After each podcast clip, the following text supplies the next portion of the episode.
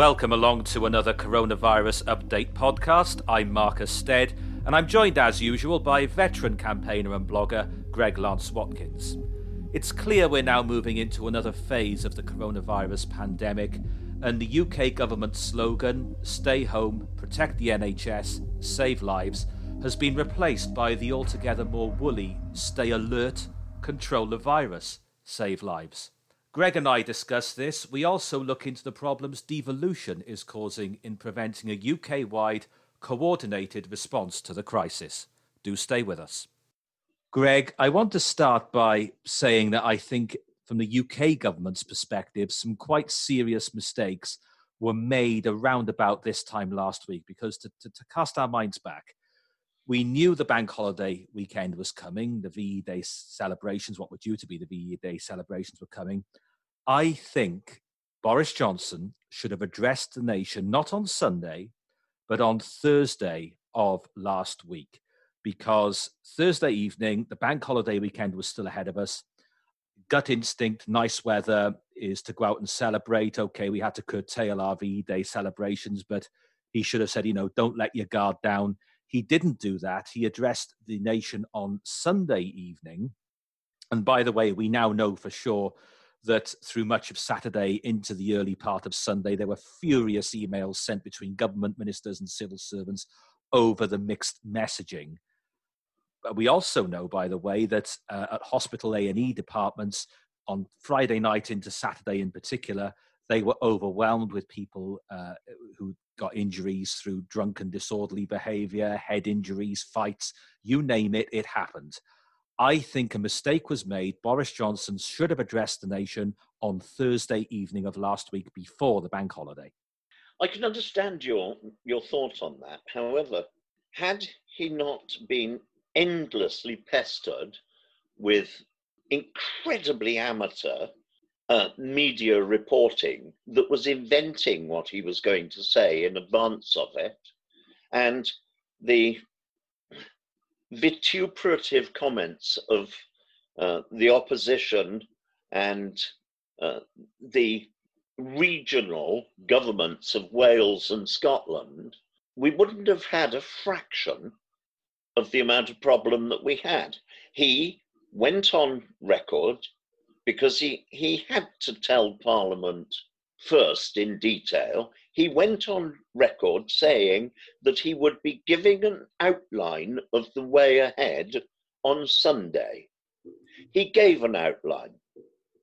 Then on Monday, he spoke in a more responsible manner, in detail, giving the details to Parliament, which principle and normal practice behoves him to do. So I don't, I'm not quite as critical as you on that issue. I think he did the right thing. He was terribly let down by misunderstanding the utterly amateur nature of the media at the moment and the pernicious uh, politicking over this great issue, which is killing many people in this country, yet it seems to be being used for personal political gain by a few scoundrels. Going back to where we were in terms of the devolved institutions, and we'll explore this in more depth in a few moments, but on Thursday, and I think it may be Wednesday in this case of Scotland. Nicola Sturgeon in Scotland, Mark Drakeford in Wales, uh, Arlene Foster in Northern Ireland issued their advice, and the tone of their advice was very much stay at home. And whilst I am not a supporter of Mark Drakeford, and I have attacked him many times, both in this podcast and elsewhere, my articles for Spiked have often been critical of Mark Drakeford. At least his advice was clear. We are going to have three more weeks of this. He said so on Thursday. The advice is still very much stay at home. We'll come on in a minute, and I don't want you to address this now because we're going to discuss this in more depth in a minute. How Mark Drakeford has let himself down by not following his own advice, not understanding his own advice. But at least Scotland, Wales, Northern Ireland had got things in place before the bank holiday weekend, before people acted and behaved over the course of the bank holiday. And we know what I fear, Greg, and, I, and you can address this point, please, is that the way a substantial minority of people behave over the bank holiday, and it is a minority, and I, I'm grateful to the majority of the population for following the rules. As I say, A&E departments were overwhelmed and they were with, with the usual Friday night things one would expect to see. I now fear as a result of that, we are going to see a spike in COVID 19 cases in two to three weeks' time. Oh, I don't think there's any doubt we will see a spike because people are acting irresponsibly. Now, as um, many of our listeners know, I live on the main A48 road just outside Cheps. And we've been doing quite a lot of work on our garden alongside the main road, actually outside of our own property on the verge area over the last week or so, and it has been very, very noticeable in traffic. And your point being then that people are becoming lax, is that what you're getting at? Um, I'm not sure lax is the right word. Utterly irresponsible might be a better way of putting it. Well, okay. With that in mind, then, Boris Johnson addressed the nation on Sunday evening, and I knew throughout the day on Sunday that there was chaos going on with the emails and the rows that were going on at various levels of UK government. But we've gone from what was the original slogan now? Um, protect the NHS, save lives. Um, stay, stay at home, protect the NHS, save lives that is and it was on a, a, yellow background black black writing on a yellow background with um, a red parameter. Um, that then changed to stay alert control the virus save lives with a green parameter. Now i don't think the uk government should have changed from stay home protect the nhs save lives because that is a very clear thing. It's been drummed I, I just had a momentary lapse a minute ago but it's something that has been drummed into people's heads by ministers at the 5 p.m. daily briefings, in ad breaks on television, day after day after day for weeks. This new one, well, the first thing is you've worked in advertising in the past, and so have I, albeit a long time ago in your case, but even so, the principle is the same. Psychologically, red means danger, red means be on guard, red means be alert. And when you saw stay at home, protect the NHS, save lives with the red background, that is a psychological message. That was changed to green with this new one stay alert, control the virus, save lives. That in itself, green means safe, go ahead, proceed. In this case, green psychologically means let your guard down. I think that is dangerous. The second point I would make is that this term stay alert, control the virus. Forget save lives, that bit hasn't changed, but stay alert, control the virus when you say alert, what, what does that mean? Stay alert of what with who? Control the uh, virus. Well, can the virus actually be controlled in that sense? I think dropping that key message, stay at home, protect the NHS, save lives, I think dropping that from Sunday onwards was a mistake. I think that there is no choice but to drop it from Sunday onwards because more and more people are being forced back to work because of a couple of things. One, we cannot afford to have everybody staying out of work. There are many areas where it is safe with intelligence if people stay alert for them to work, go back to work. People who can't work from home. And stay alert means alert to the dangers. The dangers are keep social distancing. And when it comes to getting an understanding of what is best and most important in social distancing, I would advocate that you socially distance from Laura Kuenssberg, Emily Maitlis, um, and various others who are putting out the most appallingly irresponsible, amateur, and crass attempts of pretending to be journalists whilst posturing to look as if they know what they're talking about when most of them are talking unmitigated garbage. Well, I'm glad you said that because um, this morning on Talk Radio, uh, with on the Mike Graham show, they have the the webcam on in the studio and they put it up on YouTube. He tore up a copy of the Guardian. Um, it, it, it, there was a leader column in the Guardian, and, and, Mike tore up his copy and threw it across the room. Uh, not for the first time he's done that either, by the way. And he said this is complete and utter garbage because it was um, an opinion piece praising Sir Keir Starmer um, and claiming that Boris Johnson hasn't done enough to outline where we are going. Well, the reality is that Boris Johnson did a number of things. Sunday evening, he addressed the nation. Um, then the BBC gave Keir Starmer a party political broadcast. Well, hang on, hang on, hang on. I will come up. We'll come on to Starmer in a moment, but you look at what Boris Johnson did. He addressed the nation at seven o'clock on Sunday evening. By Monday morning, there was a 50-page documentation issued giving details about where we are, where we're heading, and where we hope to proceed. Monday afternoon, he addressed the House of Commons in some detail, in some depth. Monday tea time, he gave a full press conference. So to say that Boris Johnson hasn't done anything, yes, I think he had a wobble from the end of last week until Sunday evening, but I think he's got things well and truly back on track to where we where we are now. Um, so, so for the you know the, the nitpicky, and as Mike Graham rightly said on Talk Radio this morning, for the Guardian to nitpick like that and say that he didn't have a plan, what more do you want? There was a 50-page plan. Now, what I would say is you couldn't possibly articulate all the things that are going on uh, in that 50 page plan in a 10 minute address to the nation or even speaking to the House of Commons for any length of time or in a press conference. I think the various aspects of this, when it is appropriate, to have public information films in, in ad breaks on television programs and indeed on YouTube because uh, an increasing number of people are, are consuming their entertainment that way.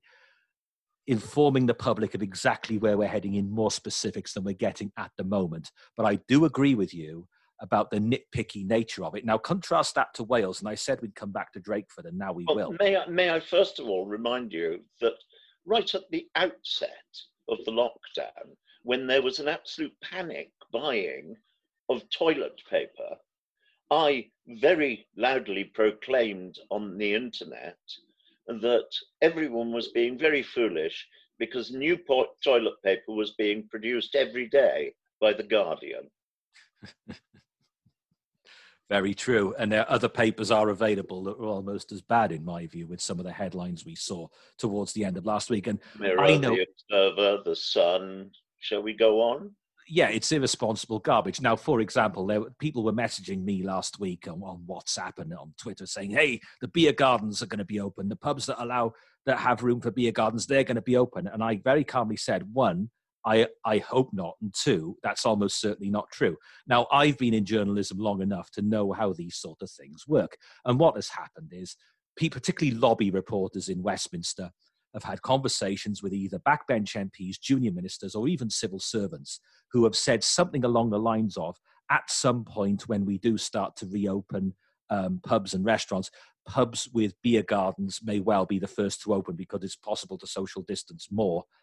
They have turned that into Prime Minister to announce beer gardens are to open from next week. And I knew that was absolute garbage and there was no chance whatsoever of that happening. Now, to go where I want to go with this, I said that uh, I talked just a bit in, in, a little bit of depth about um, Boris Johnson's 50 uh, page plan and how he's made a good start in that respect. Mark Drakeford in Wales does not have a 50 page plan, and the leader of the Welsh Conservatives, Paul Davies, has said, Can you publish your plan? If indeed you've got one at all. And the evidence seems to suggest he hasn't got one. But what we are seeing, and for those of you who, who don't relate to Wales and aren't from Wales, please forgive me. This is relevant to you, and I'm about to explain why. You, Greg, as you've already said in this podcast, and you've said numerous times before, you live just over the border on the English side. We now have a ludicrous situation with the new guidelines issued by the UK government where you can perfectly legally drive three or four hours to a beach in East Anglia, but you cannot drive 10 minutes to a beach in South Wales under these new regulations. And this is a typical example, and one of the worst examples I've seen yet, of how devolution is creating flaws in this process. And furthermore, Owen Money on BBC Radio Wales uh, yesterday said that he gave an example of a golf course on the Herefordshire border where 15 holes are in England, three are in Wales. Now, the Welsh government has clarified golf courses are now allowed to open, but it has to be said this is now creating devolution, is creating not only uncertainties and confusion, but also complete absurdities. Well, um, when it comes to golf courses, there's no problem at all because if I was playing golf, I'd be at least two meters away from everybody, probably 200 meters away because I'd have hit the ball in the wrong damn direction. I'm useless at it.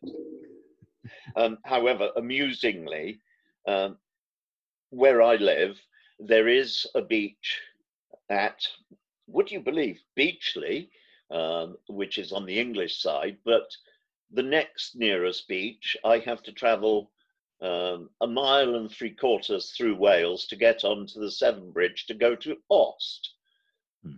which is back into England again. It is a farce having this devolution concept because at the end of the day, if Mickey Mouse regions of Britain decide to devolve and go as far as independence, the farcical concept that is when it comes to either Scotland or Wales, there would have to be a, hard border. Hmm. That would make a game of golf on the course that you just defined as rather difficult because when you get to the last three holes, um, you'd have to go through border control. Yeah, it's, yeah. I, have written, I've written about this. I, have written about this in some depth on um, the, the, Spiked website, where um, where uh, again it's an article that was published towards the end of last year, where I mentioned that you think the problems we're having over the Northern Ireland border in relation to Brexit are bad.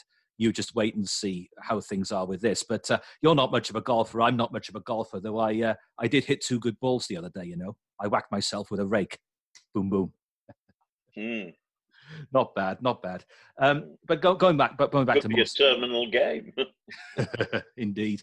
Going back to uh, more serious matters and back to Mark Drakeford, he gave a press conference um, on on Tuesday where he actually when did he give the press conference? Was it Tuesday or Monday originally? Well, this, he, is, this is his notorious allotment. Yeah, this is what I'm going to talk about. Now he said, in fact, it was Monday. He said the rules in Wales are that two people can meet provided they observe social distancing. He went on to say, it has been the case throughout coronavirus in Wales that if you as an individual are out taking exercise, you can, at a social distance, have contact with one other person. We have always said that two people are able to interact in that way. And if you did as I did, go on my bicycle to my allotment through one of the major fields in Cardiff then you see people doing that all the time. Now, he said that on Monday. By Tuesday afternoon, one of his senior civil servants had to hastily correct it when he was asked about it in a press conference. And the senior civil servant said, overarching advice in Wales is to stay at home and that members of the public have to have a reasonable excuse to go out of their homes as long as the lockdown is in force. And he went on to clarify that those reasons, those reasonable excuses are to take exercise, to go to work if they can't work from home, shopping for necessities, to go out for a medical need, to go out to provide care or help to a vulnerable person. But they did add that prearranging to meet friends and family, even one at a time, is not a reasonable excuse. And anyone following Mark Drakeford's wrong advice could potentially have found themselves being fined. The Welsh Government itself has now confirmed that the rules mean that members of different households are not allowed to meet in parks. So, Mark Drakeford, the First Minister of Wales, did not understand his own advice, point one. Point two, what on earth was he doing going to his allotment anyway? Oh, essential service. Going to his allotment. No, that's a hobby. Hmm. Yeah, and this is this is our leader in Wales. This is the man in charge of it. This is the cream of the crop. This is the best man for the job. Is it? This is last of summer wine, isn't it? He'd be better on the cast of that than he has ever been as a politician. Yeah. Which he has been an unmitigated disaster. Let me ask you something. Can I ask you something in relation to that? Mark Drakeford made this mistake, well, mistake, error, foolishness, whatever, call it what you will, by bicyc- bicycling to his allotment and with not remotely understanding his own advice. Tell me now, if Boris Johnson had made an identical gaffe, would the media be giving him a much, much harder time? I think they would, undoubtedly. They'd be calling for his resignation. Exactly, exactly. But in Wales, with the exception of David Morris Jones and Phil Parry, I don't see anyone attacking Drakeford for his there actions of recent days. For that. Yeah. There is a very strong reason for that, uh, in my opinion. Of all of the people in politics, they all realize that Mark Drakeford is the best man for the job of running that idiotic assembly. Parliament, if you don't mind, it's a parliament as of last week, um, called the Welsh Parliament. It doesn't matter what they call themselves. Mm. A monkey in silk is a monkey no less. Indeed. They are a farce. The mouse that roared. They're just like the Scottish clowns. And what was it Marco Pierre White used to say on Hell's Kitchen? You can put a pig in a suit, but you can't stop it from grunting. And that, that again is systematic of symptomatic rather of where we are with these things. we have we have the situation tragically in Wales, and the primary reason why, after over 30 years, I opted to move across the border out of the control of the imbeciles in the assembly. I didn't leave Wales because I don't like Wales. I left because I have nothing but contempt for the idiotic ideas of Welsh nationalism and the overt, unpleasant, and very dangerous racism in Wales. Mm, I agree with you. I agree with you. And we're seeing more and, of this I think the headline on Tuesday's reading, Western Mail, for example. I'm, well, I was just reading today hmm. uh, the Hansard um, parliamentary debate on overt racism and division in Wales and Welsh matters. That was in the real parliament, not the Mickey Mouse Assembly. Hmm. And that was in, as I recall, 7th of May 2002. Yeah, yeah. You're talking this about something the, the, the, are you, are you talking about the, the, and worse yeah. and worse. You're talking about the speeches that uh, Wayne David and Llew Smith made at the time. Indeed. Uh, yes, they were very, very good speeches. Can you please publish that on your blog, and I'll invite our listeners to take a look. Um, because okay, thank you. Um, we'll we'll publicise that then. May two thousand and two. That's right. I sent it to you, and I'm glad I did, and I'm glad you've published it because both Wayne David and Llew Smith spoke very well that day. And um, I think really that there's been murmurings about this through various politicians in the last few days, particularly on the Conservative side. Once we are out of the immediate crisis, I think now the time has come. I'm anti devolution anyway, as indeed are you. Uh, you go back, you were one of the key people in the No campaign against the Assembly in 1997, and we'll talk about that in more depth another time. I think the time has now come. This whole pandemic has brought the sheer flaws and absurdities of devolution to the forefront. Once we are out of the immediate danger, the time will be to come to bring to the forefront the need to abolish this and restore some sort of sanity in the way Wales is governed. Scotland, a slightly different kettle of fish uh, for, for uh, various reasons, but I think ultimately Scotland as well. The people of Scotland would benefit with not having the Scottish Parliament, which I think is causing huge divisions and problems of its own. Northern Ireland is a different kettle of fish again. I won't go into that one now, it'd take far too long. Now, one of the problems I think with um, what Boris Johnson has announced, he has said, work from home if you can. That remains the advice. If you must go to work to do your job, avoid public transport. He's saying use your car, bicycle, or walk. Now, if so, in other words, avoid going on trains and buses unless you absolutely have to, because social distancing on on uh, trains and buses, they're going to be have to run at something like less than a third capacity for people to use them safely. This goes against, in many towns and cities, years and years and years of councils actively discouraging people from taking their cars to work. And this brings a whole new problem now.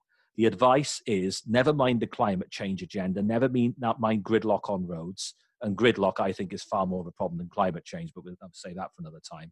People gridlock is far more likely at the moment, however, purely and simply because of the number of bicycles on the road that are causing chaos with the traffic. Well, well, bicycling on a road is extremely dangerous anyway. I think it's something like 12 times more likely to have an accident than if you're in a car. But the point I'm coming to now is that in Cardiff, this is certainly the case. And it's also the case, I know, in many, many other towns and cities. If you work in the city centre and you drive your car into work and you have to park it in a multi story car park, you're looking at a bill of something like £25 per day. That's £125 per week. That is a significant chunk of your income parking for eight, nine hours a day whilst you do your job. For a lot of people, that is simply not going to be affordable. I agree. And one of the great drawbacks of um, the irresponsible concept uh, and mythology of Greens and uh, their fellow travelers is that cars are bad for you. Um, not half as bad for you as electric cars will be. Right, but address the point then. What are people to do? Because if you said to somebody who is on 10, 11 pounds an hour, or even the minimum wage, go to work if you can, and avoid public transport. So you've got the ability to drive, you drive into work, and yet a fair whack, effectively all the work you do up until your lunch break is going on your car parking fee. Well, th- this isn't right, is it? This, this is not sustainable. And the money you do make, you need to pay your bills because you're not that well off. This You're is... back to a hobby horse of mine, of course. Mm-hmm. Cities aren't sustainable. Yeah, yeah, uh, uh, yeah, we've been through that. We've had, we discussed it in one of our earlier podcasts to a large extent when you talked about the need to decentralize. I think we discussed it just last week. So, what should I don't know? Should central government pass a law now that car parking fees are to be capped at X level, or, or what? Because this is going to cause problems in the weeks ahead. Oh, I think, I think you're going to find a that the problems of this lockdown in one format or another and its residuals will still be with us in two years' time mm. because we won't have uh, a vaccine by then. And unless we're incredibly lucky and the virus dies out for no explicable reason, as did Spanish flu in 1919, we have no reason to believe that we can do anything other than maintain social distancing, traveling safely in cars,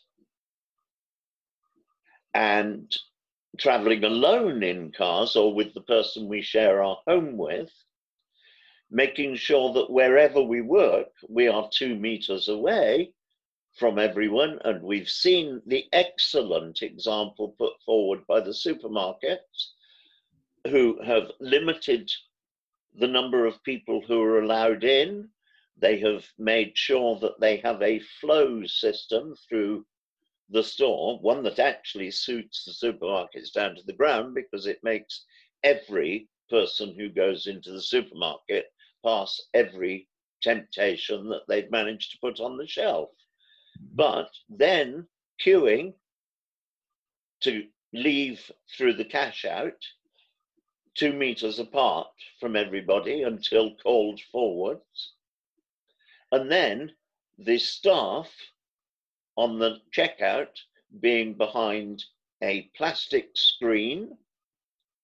All of these are measures that will have to continue for the foreseeable future. But this and brings problems of more its own. and more of these things happening throughout the country. Yeah, but this brings problems of its own, doesn't it? Because human nature is we want to meet somebody, usually of the opposite sex, but not always, and reproduce. If you want to reproduce, obviously it has to be someone of the opposite sex. But uh, people who are single at the moment. Out, uh, yes, thank you. Yes, I do know how these things work. Uh, You've been fighting with that rake too much.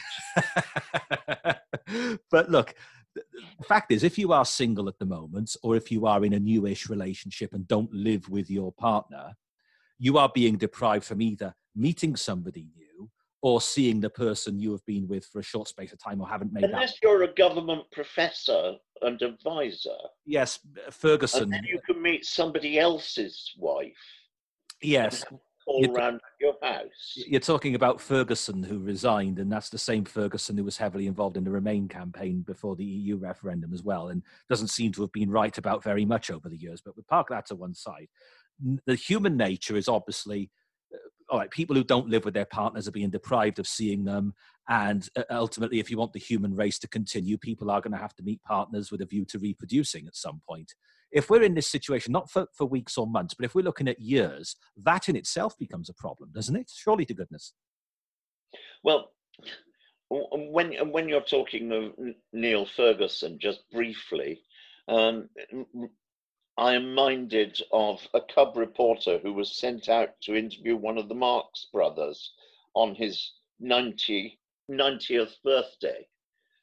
Um, and he said, Well, now that you've reached 90, have you any ambitions left? And the Marx brother turned round and he said, Oh, yes, indeed, I have.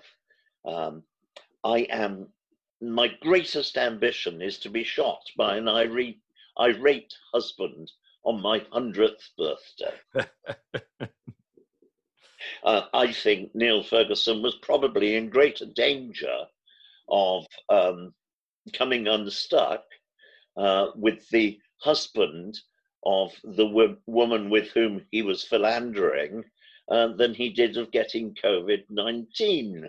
Mm. Um, and I think he would have had a better chance of survival uh, from COVID 19 than he might well have had from uh, the husband of uh, the woman he was having an affair with. But where does this leave us in terms of people wanting to meet their partners who they may have been with for some time but don't live with? Or if you're single, okay, you can put up with being single for a period of time, but at some point you probably do want to go on a date and maybe meet someone with a view to at the risk, at the risk of what being, can you do? At the risk of being very, very fashionable, virtual reality. Which is fine up to a point. You can chat to people on Zoom up to a point. You can go on WhatsApp or whatever. But without the physical contact, you get to know them up to a point. But in terms of how these things work and reproduction and marriage and everything else that comes oh, that's a matter of refrigeration. yeah, you, you, you can see where we're heading. What I'm getting at is we can put up with this situation for weeks, months, even a year or so if we have to. But at some point, this is going to cause a real problem in terms of nature and how the human race and indeed all animals work. Uh, the antithesis is equally true for better, for worse, but not for lunch. Yeah, yeah, but you can see, I know people who are very, very well, they're at the end of their tethers at the moment because they're with their partner. It doesn't matter if your partner lives a mile down the road, 200 miles away. You either just started dating them or you've even been seeing them for a few years. But this is causing all sorts of problems. And zooming, Zoom is fine for business associates and personal friends. Doesn't work so well when you're dating somebody new or your partner who you haven't seen for a while and you're in a personal relationship. It doesn't work as well in those contexts we're going to have to face a new reality when it comes to that sort of thing. well, we? It doesn't, doesn't matter whether your partner lives a mile up the road or 200 miles away at the moment. It's a huge problem, this.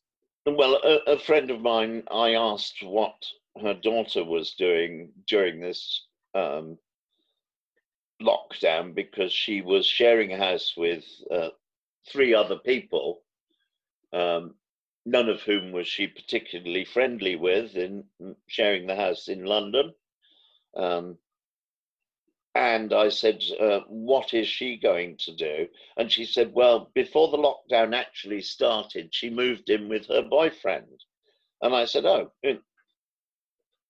that's one answer to it. So The trouble is, his flat's a bit small and they're both on top of each other a bit. And I said, Wasn't that the aim?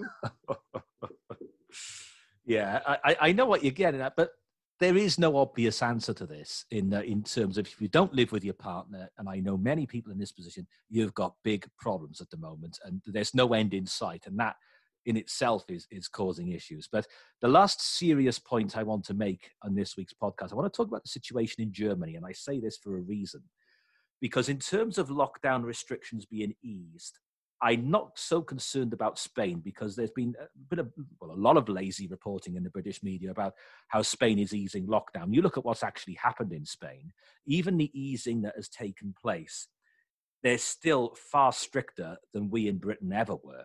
In that, I haven't necessarily got this in the right order, but um, the adults, normal aged adults, well, I say normal age, non pensioner adults are allowed out between uh, 10 and 12 uh, pensioners are allowed out, the elderly are allowed out between midday and 2 p.m., children are allowed out between 2 p.m. and 4 p.m. Um, for exercise and recreation.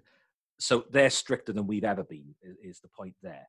Germany has, they haven't eased off completely by a very, very long way. There are still social distancing rules, but they've allowed, in the last two to three weeks, a far greater range of shops to open, department stores, and on this coming weekend, the Bundesliga football is due to resume. Now, what we have already seen in the last few days in Germany is the infection rate and the retransmission rate climb above from 0.8 to above 1.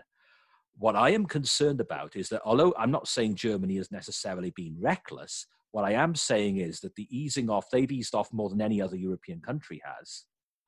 This does appear to indicate that when you do that, the virus comes back. Now, we can watch from a safe-ish distance of what Germany is doing, and we can see the dangers.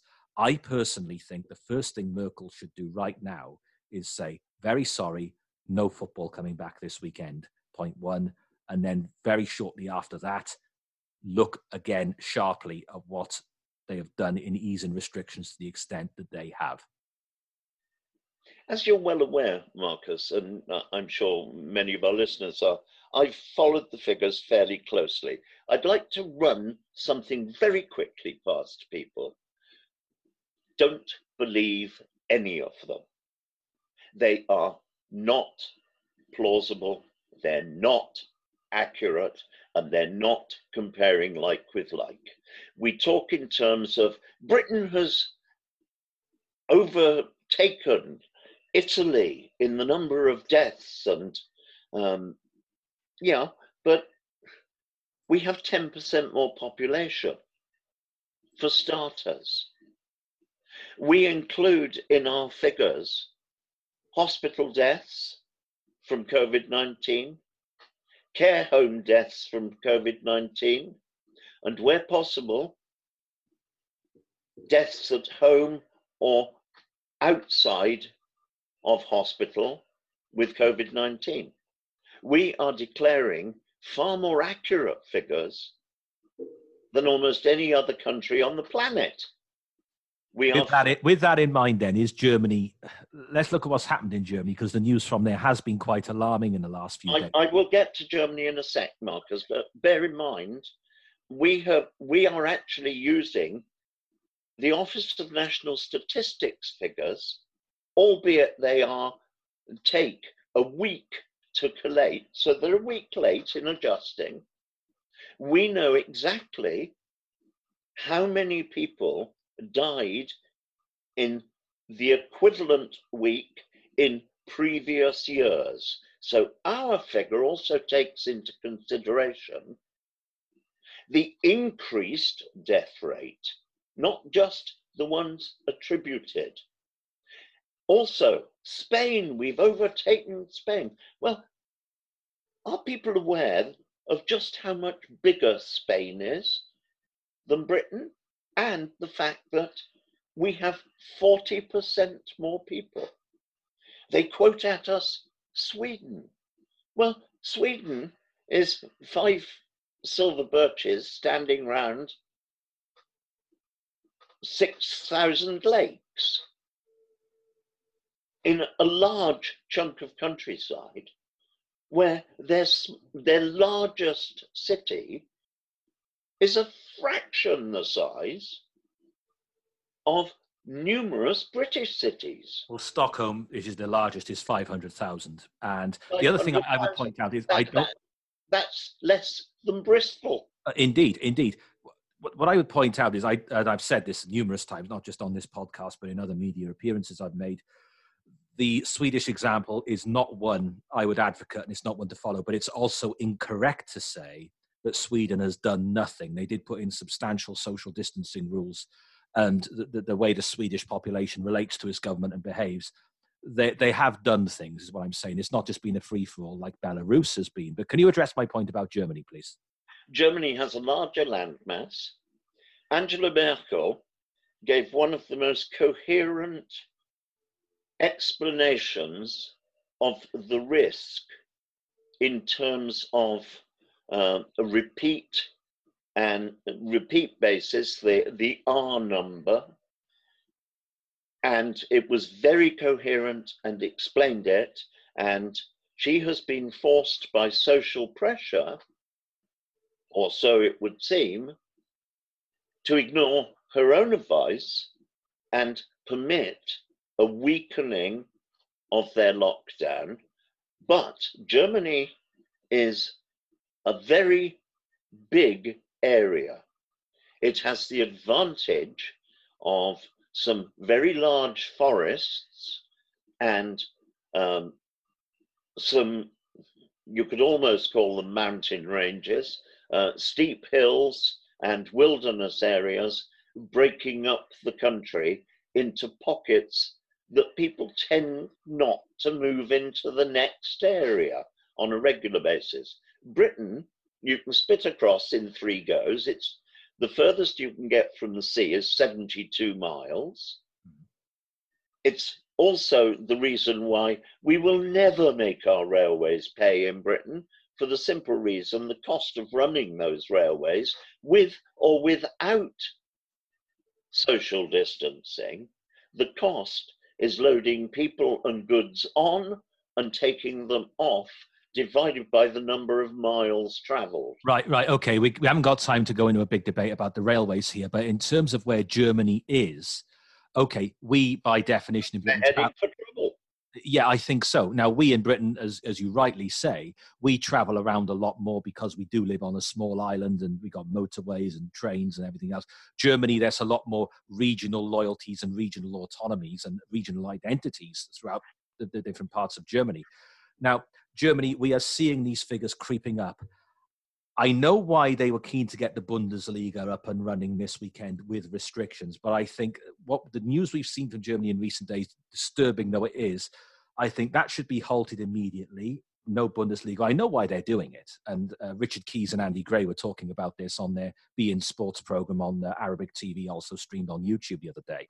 In terms of the best football leagues in Europe, the Premier League, you've got the Premier League, you've got La Liga in Spain, you've got Serie A in Italy, and you've got the Bundesliga. France not quite in that level. Now, in terms of marketing around the world, the English Premier League is by far and away the most successful. The Spanish League, obviously, we got uh, two teams in effect uh, Barcelona, Real Madrid. Everyone else is the also ran. And the team that finishes bottom of England's Premier League gets more money in TV revenue than whoever wins the Liga in Spain. So that gives you a bit of context. The reason one of the big reasons, as Richard Keys rightly said the other day on television, that Germany is so keen to um, resume the Bundesliga is that it, it is underdeveloped in commercial terms. It's a very good league. It's a very entertaining league. Their teams regularly reach the latter stages of the European Champions League. But in terms of commercial revenue and worldwide awareness, it is not at anything like the same level as particularly the English Premier League and to an extent the Liga in Spain.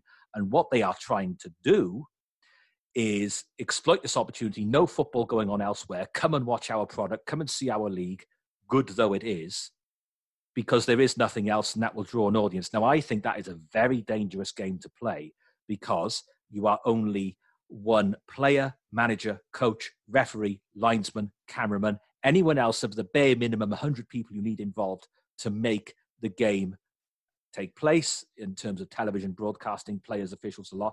All you need is for one of those to become ill and the whole thing looks extremely foolish. I would urge that's my, called corporate manslaughter. Indeed and the former crystal palace chairman simon jordan used that exact term. I think well, I, I don't think, I urge very strongly, and I hope you'll join me in this, Greg, Angela Merkel to say today that I'm afraid this should not if she can order it not to take place, she should do so. If not, she should put very press, heavy pressure on La Liga to say, you must not allow this to take place. It is dangerous. Germany and France, particularly, have a major, major problem with marketing their football on a world platform. It is not the football, it is not the promotion of the game, it isn't even their ability to play it. The one thing they have loaded against them is their language. Mm. No one else speaks French around the world. No one else speaks German around the world on a day to day basis. We are very fortunate in Britain, and the reason why our football has been popular around the world is because a huge percentage of the world population speak English. And on top of that, the followers to that are Spain and Italy and Portugal, who all speak a Latin language that is widely understood in many other countries. But on top of that, the Premier League has also succeeded in countries where English is not the first language. They think nothing now of selling the broadcast rights to the English Premier League in parts of the world like China and Japan, where English is not widely spoken, and oh, they, they, they, they, they, send their own commentators to, to commentate in their own language, and it becomes a huge product. I mean, Manchester United is a huge brand in China. So there are very few streets you could walk into in China or Japan or India or Africa where you would not find people perfectly capable of speaking English. Yeah, but what I'm getting at is that there are TV contracts in place in all of those countries where again english is not the first language or even the second language in some cases and the premier league is still a successful product because they obviously they send their own commentators and their own presentation teams to do it in their language so we, we could debate this to the hilt about why uh, the premier league whatever you whatever you may think of it as a product, as Greg Dyke, who was one of the founders of the Premier League in the uh, early '90s, it was it was originally one of he was one of the him and Alan Sugar and Rupert Murdoch. It was initially their idea, but Greg Dyke has now said it's played by foreigners, uh, watched by foreigners, managed by f- foreigners. Uh, owned by foreigners to a very large extent. I think all 20 current Premier League clubs are owned by foreigners now and he said it's a very, very good commercially successful product. It hasn't got very much to do with English football, but that's a debate for another day. So I, I, can see why Germany is trying to exploit this opportunity, but I think this is not only dangerous, but for the reasons you've said, it could backfire spectacularly. Now, I want to conclude on that note. We're doing it deliberately shorter this week uh, we're getting a bit of feedback. People preferred the old format when it was a little bit shorter, so we're reverting to that. Let us know your thoughts, whether you prefer the longer format or the shorter format. We would appreciate that. So, Greg, we've had three days of good weather, three days of bad since we last did a podcast. What have you been doing with yourself to keep yourself amused?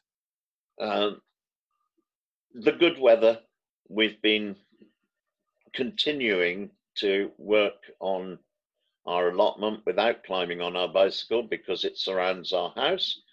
Uh, and uh, we've had that tremendous benefit.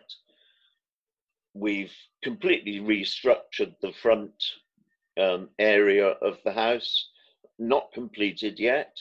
And on the three really ghastly days when, although the sun shone occasionally, it was damned freezing.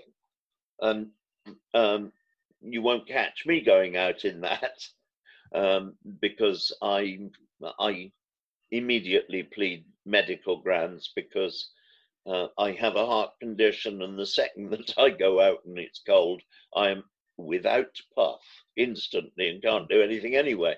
Mm. So on those days, I've tried to catch up with uh, all the computer stuff that uh, the blogs and my reading on the internet that I have let slip because of the good weather. Mm. I always tend to get more done in the winter than I do in the summer. Yeah. So what, what sort of stuff have you been reading then? Any anything you could very briefly share with us? Anything not related to what we discussed that may interest our listeners a little bit? Well, I've been ploughing through um, the reports very much on uh, COVID around the world.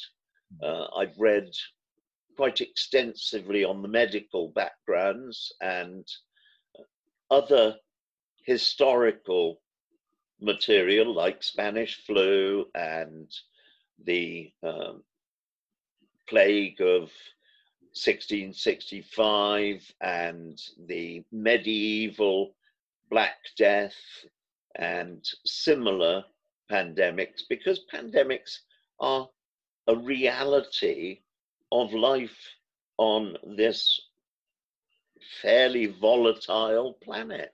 And with we that in mind, then, can I ask you? I just got one question because we are coming towards the end. But uh, on that note, is there a pattern in these pandemics of how they generally come to an end and after what period of time? Briefly, if you would, please.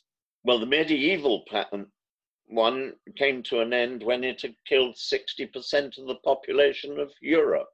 Mm-hmm. And Europe in medieval time was basically um, all that we knew much of worldwide in the 1300s.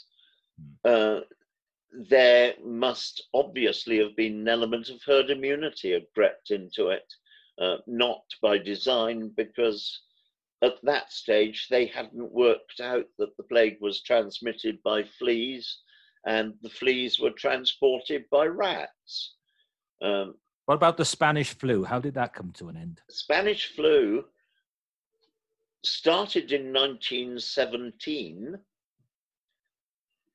It's thought to have started in a field hospital in northern France because without the joys of refrigeration, food was kept on site on the hoof. And that meant chickens and pigs primarily uh, for meat, eggs, and the like and a certain number of milk cows. And there, there was a, a changeover from, uh, they think, pigs through chickens to human beings, bearing in mind that in a field hospital, uh, there would be a lot of mud around. Uh, there would be fairly insanitary conditions there would be open wounds, there would be operations, and there would be vulnerable people. And viruses, by definition, exploit the vulnerable. It then is thought to have transferred with American troops to a training base in Kansas, where it proliferated and was spread back to Europe the reason it's called Spanish flu has nothing to do with it having been a Spanish flu. It was just that this started in 1917 when nobody in the protagonist sides was about to display a weakness to the opposition and therefore they said nothing about this flu that was spreading amongst them. And throughout 1918 and in the end of 1918, at the end of the war, uh, which of course ended in uh, Europe on uh, the 8th of May, but sorry, I'm doing it again. That was uh, Second World War. Ended on the 11th of November, and nobody talked about flu until that date. But even then, there were so many people on the move, refugees, troops going home, etc., that nobody was quite aware of just how bad the problem was. Yeah, we you talked about this just last week. You went into quite a bit of depth. Uh, what I'm getting at is that uh, I, how did it end? This Spanish. It just died out. Yeah, this is the Again, thing. Hmm. A case of probably some form of herd immunity on flu, but flu is nothing like as pernicious a, a virus as the coronaviruses, which all have the possibility of being a major pandemic. Flu, Spanish flu, killed between 50 and 100,000 people. Hmm. And it just died out. We don't know why it ground to a halt. Probably the virus mutated slightly and just didn't survive well in humans who had started to build up a herd immunity. Well, on that note, then, I think we should bring it to an end at, at this point. I mean, the, the big thing about this coronavirus, COVID 19, is how little we actually know for sure about how it works. So, my message to our listeners is do please stay safe, use your common sense when you're out and about keep travel when it's still absolutely essential. If you are going to go out and exercise, and it is healthy to go out and exercise, do so safely, take logical precautions. But uh, my thanks as always to Greg. My thanks to you for listening. We'll see you again next week.